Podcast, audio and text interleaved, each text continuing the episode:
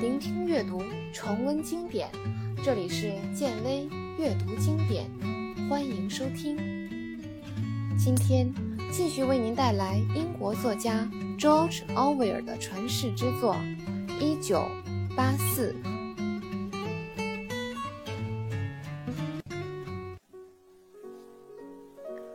温斯顿又想到了自己的妻子。要是他发现了自己那些不纯净、不正统的思想，肯定第一个跑到思想警察那里检举揭发自己。幸好他比较笨，没有发现自己不守规矩的地方。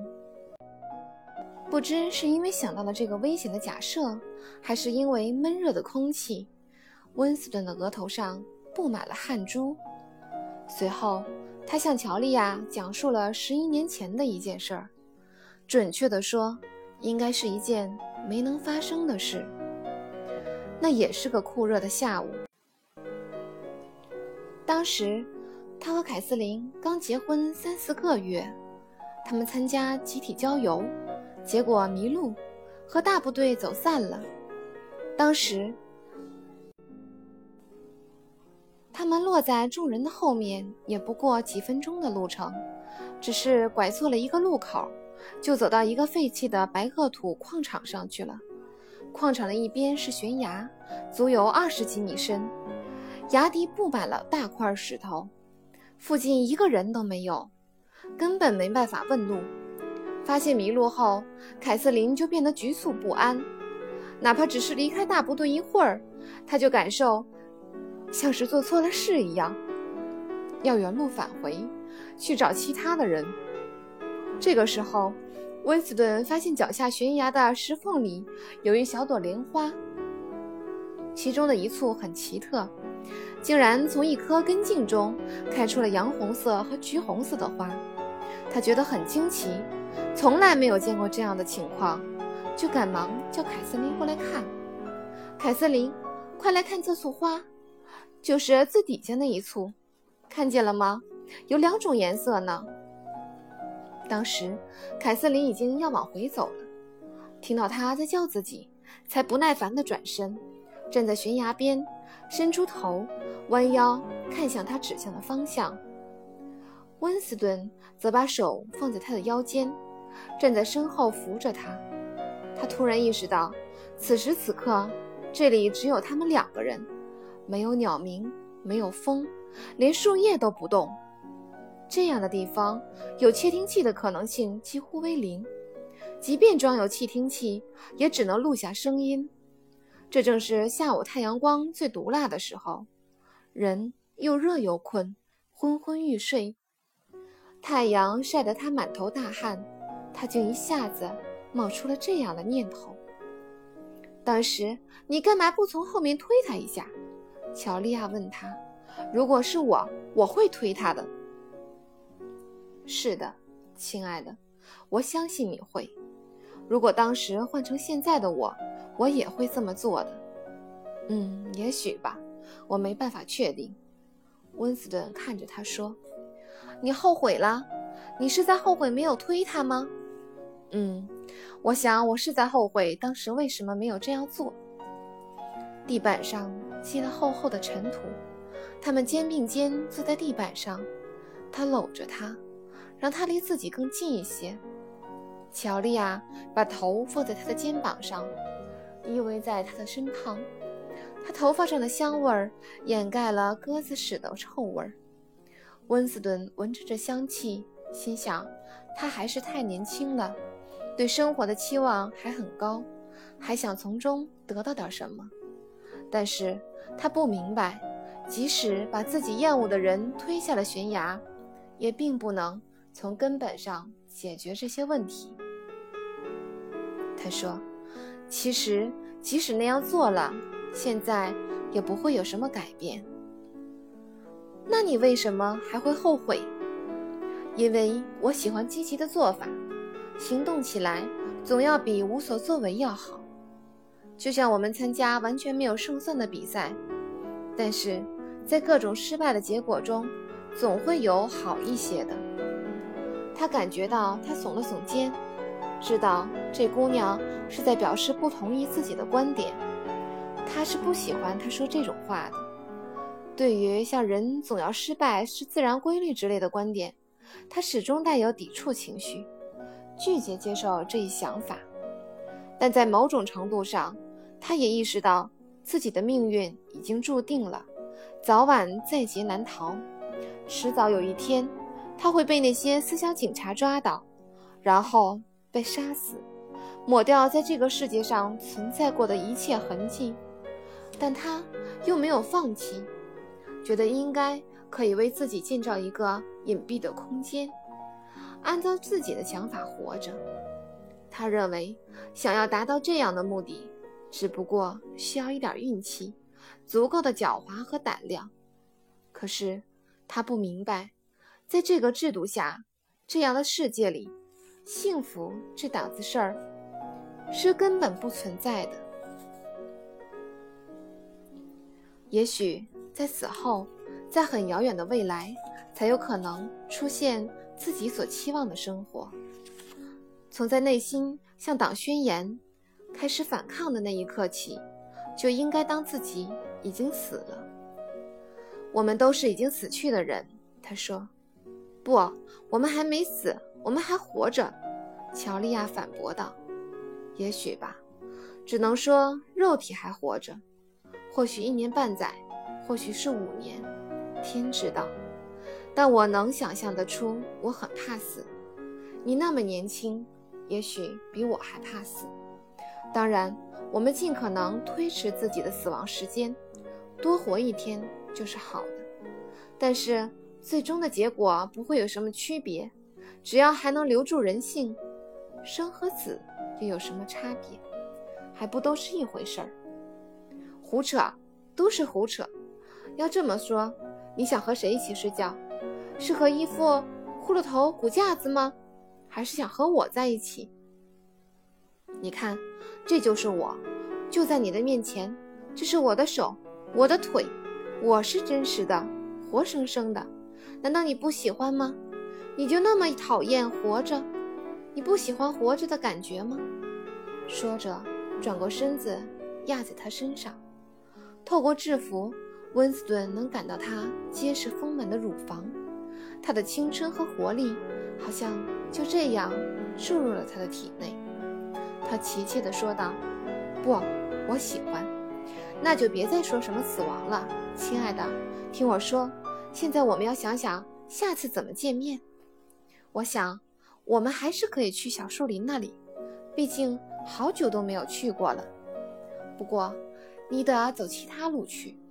我已经想好了，你乘火车去。等着。”我画出来给你看。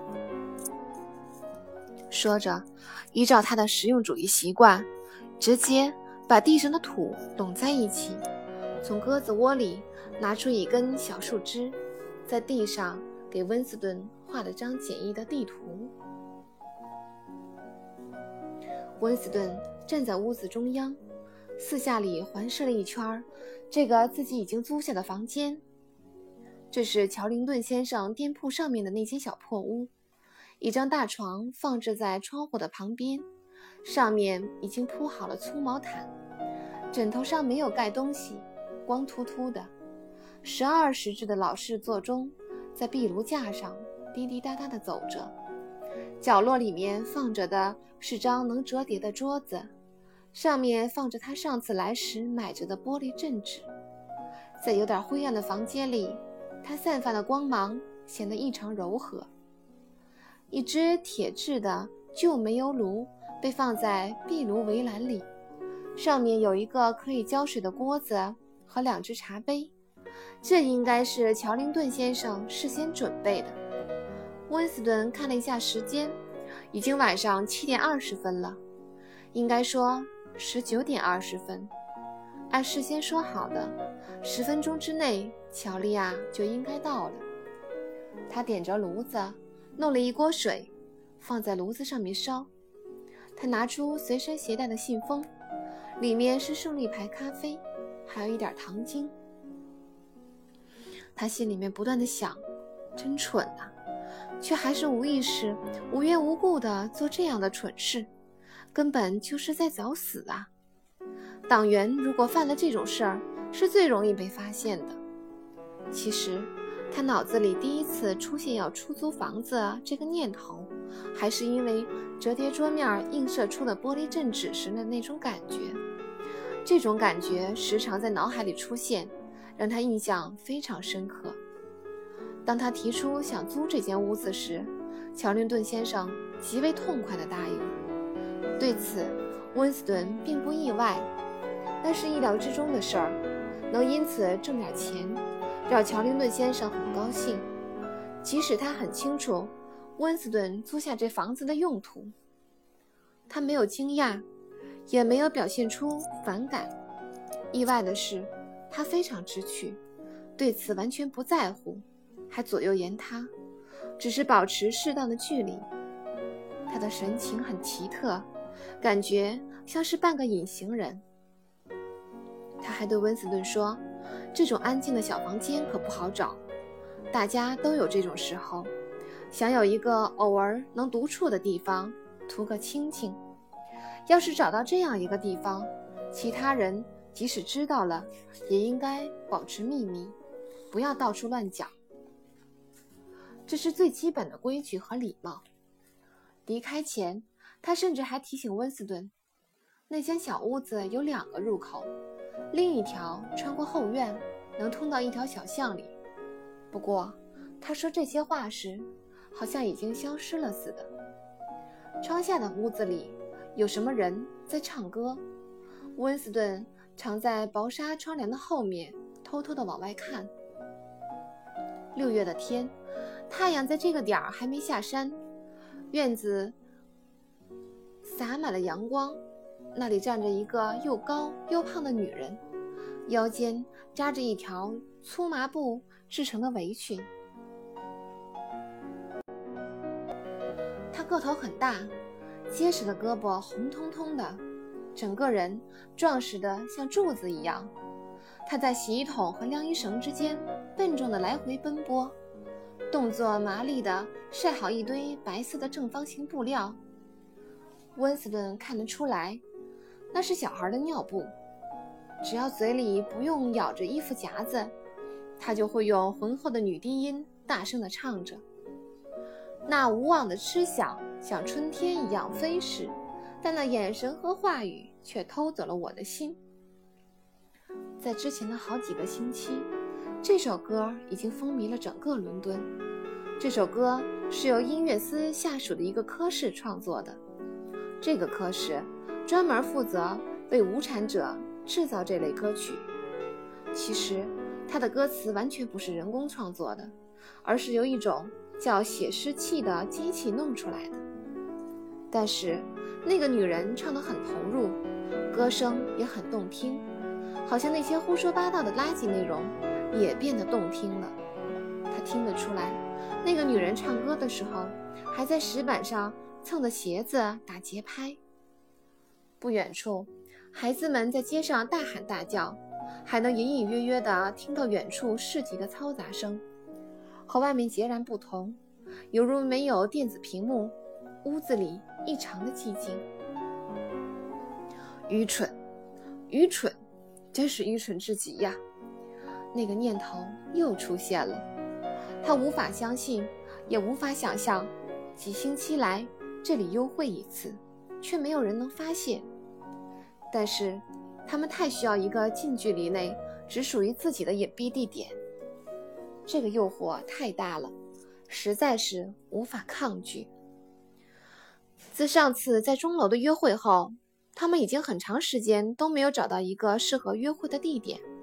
更何况，最近为了准备即将到来的仇恨期活动，所有人的工作时间都被无限延长了。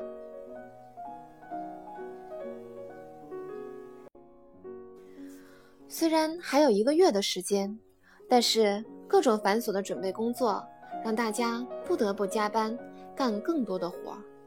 后来，他们好不容易把休息时间安排在同一天下午。决定按计划去小树林那边的空地。可是，在临行的前一天晚上，他们在街上匆匆碰了次面，两个人混在人群中。温斯顿像往常那样，几乎不去看乔丽亚，但是就那么一眼，他看出她的脸色比以往苍白了许多。